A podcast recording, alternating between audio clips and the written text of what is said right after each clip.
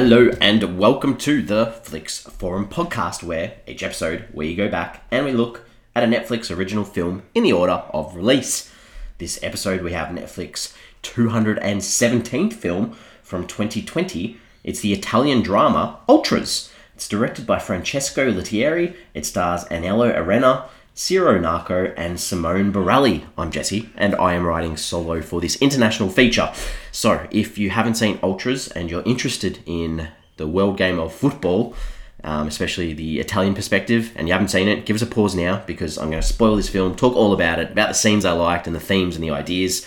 So that's your warning because I'm going to lead into the fast flicks where we do a quick summary of what the film is all about. So this one is about an old gang leader reflecting on life and what change can bring while trying to ensure the youth don't follow his same path. Intriguing. I like that one. I'm happy with that one. So if that uh, intrigues you, give this film a check out.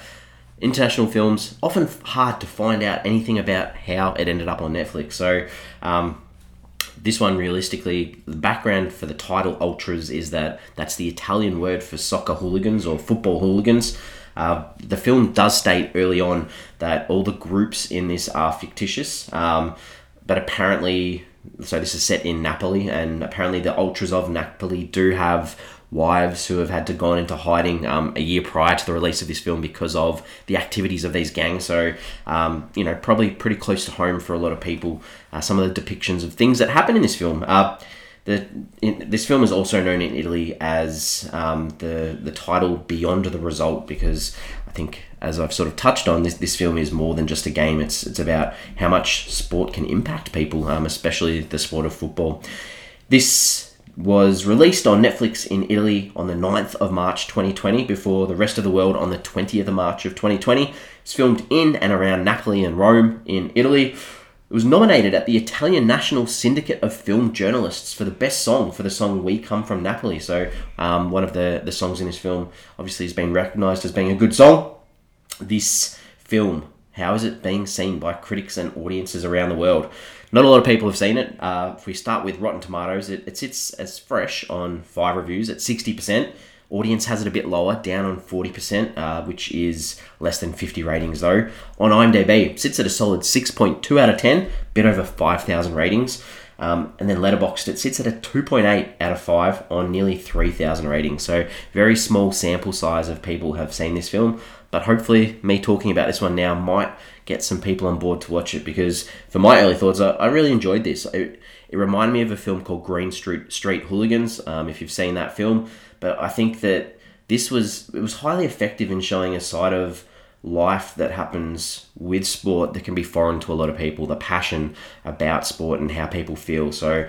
Um, highly recommend this one but let's get into it and let's talk about the characters and this this film is about Sandro. Sandro is our main main character. He, he's been banned from every soccer game. Um, he has to sign in at a police station to verify his whereabouts to make sure he's not at any games every time there's a game on. Uh, he's a man who gets what he wants, though. Um, he's the leader of the Apaches, which are which are the followers of the the Napoli Football Club. But you know, he's obviously been the lead of this group for such a long time that he's sort of this story is about him losing that passion, the passion that is often seen with violence, um, masculinity, all of this stuff that he's sort of considering and thinking on and reflecting on, and, and he's feeling a little bit old.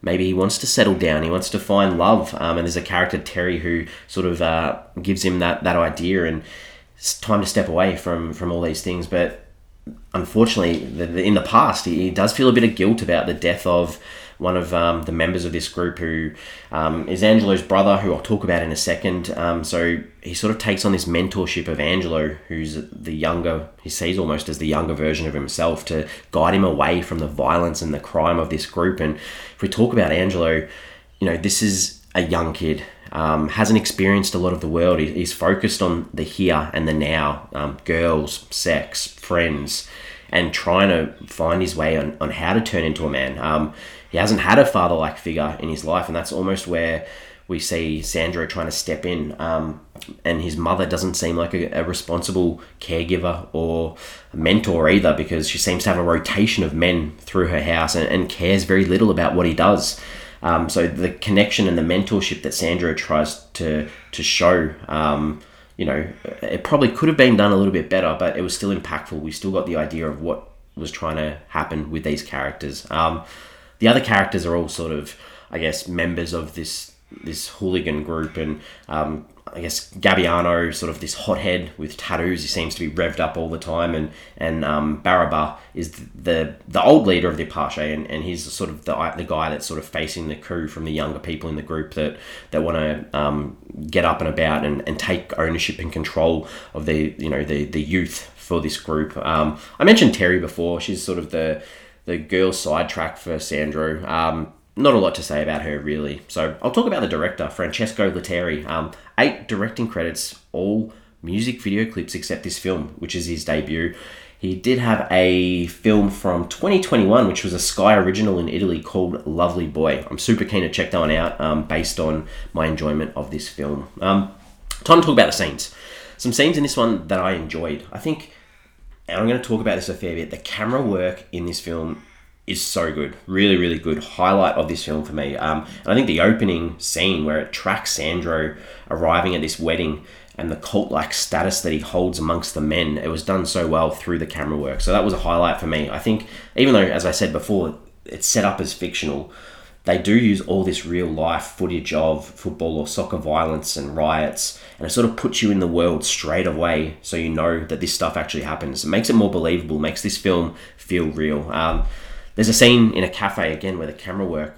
There's men sitting at this table having a discussion with the, the game, the audio of the game in the background, and you sort of the camera just sort of pan rolls sideways the whole whole time across the table. It's just so, such a good technique to use. Um, there's there's a scene again where Sandro and Angelo are in, in a house. They're playing FIFA on a video game system. They're eating, and the camera just goes outside the building from window to window. Just a really cool effect. Um, again, these are all sort of revolving around the use of the camera, I guess. But Sandro and Angelo are making this huge big banner that says Wild Spirit, and the camera sort of goes up high um, above them, sort of cranes out, and then sort of pans out across the water as they talk. Just to, just made you feel like you're alive and in this world. Um, again, I didn't realize that all of these scenes revolve around the camera work, but there's a there's this scene where Sandro is at work at this this spa, this mud spa place that he works at, and he's having this conversation with with Terry, but the camera sort of focuses on the foreground of, of these other men that are, and everyone else that are there. While well Terry and Sandro are having this conversation in the background that we can hear. So that was really cool. Um, an acting performance that was good in this. Sandro is performing or you know giving delivering this speech sort of having a go at the younger ones of this group about not listening to the directions of the group or the unity. It was just really powerful um, how much say and sway he has for this group. Um, keep moving again. Another really good performance or part of Sandro was this discussion he has with um, Barabba about getting old and being sick of this environment and this climate. It was just felt real. Um, again, there's, there's this montage um, after this big fight, this big brawl and there's this guy playing a guitar and it just updates you on where all the characters are at. It was done really nicely. Um, and the last thing I'll touch on, there's this abandoned house that, that Sandro takes Terry to. Um, and then, you know, talks about wanting to retire here, having, having an ocean view. And then this is a spoiler, so I have given a spoiler alert, but um, at the end, there's there's a funeral, and after the funeral, the, the camera leaves the funeral and travels out a long way to arrive at this place that that we'd seen Sandro take Terry to, and it's this idea of what could have been. Just such a great ending to the film. So.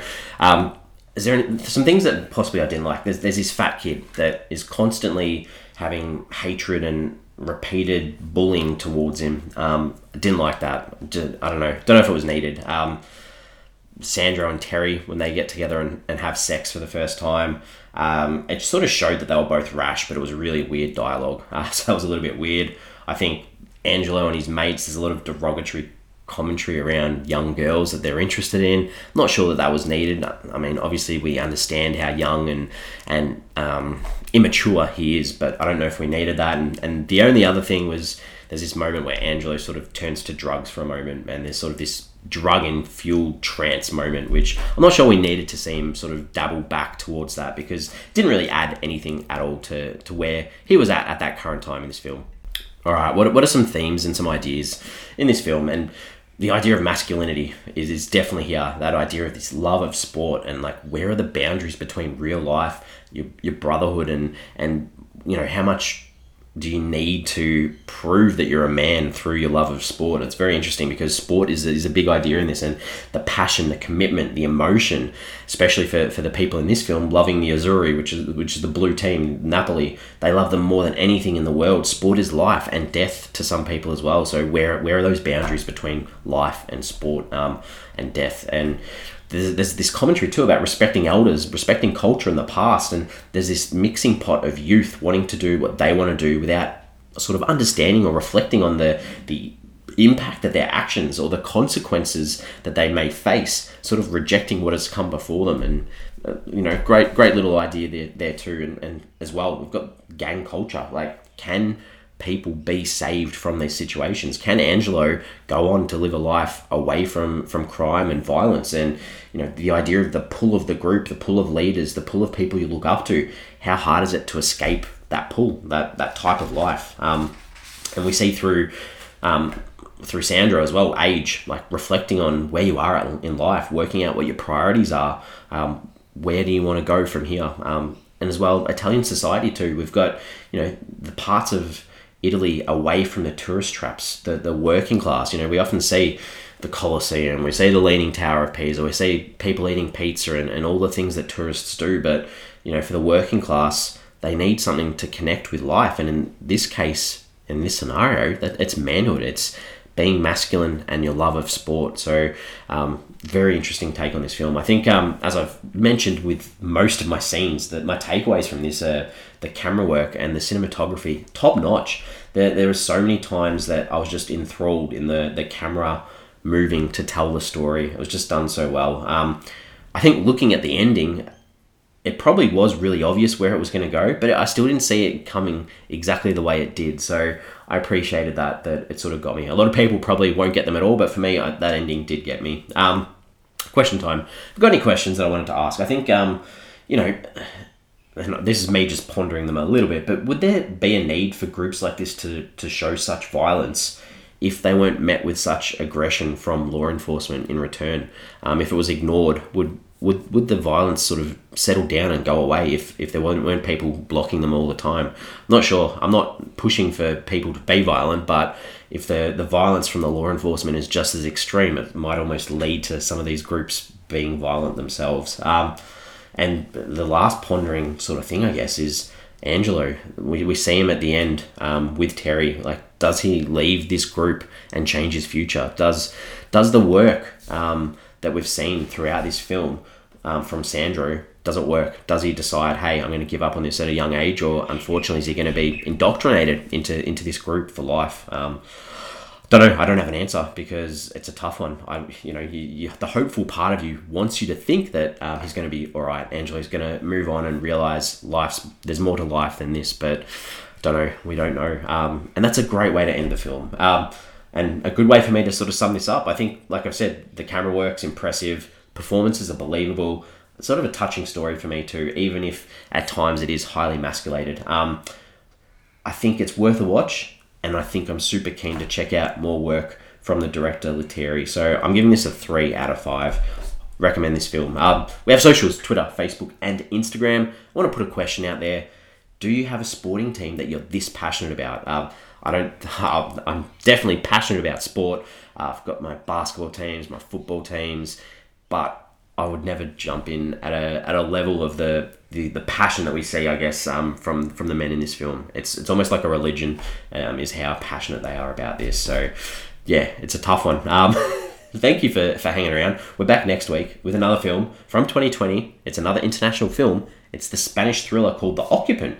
This one's directed by David and Alex Pastor. It stars Javier Gutierrez, Mario Casas, and Bruna Cusi. So that's what we've got next week. If you're keen on checking out a Spanish thriller, watch that one before then. Um, other than that, check out Ultras if you haven't seen it. I think it's worth a watch. And I'll see you next week.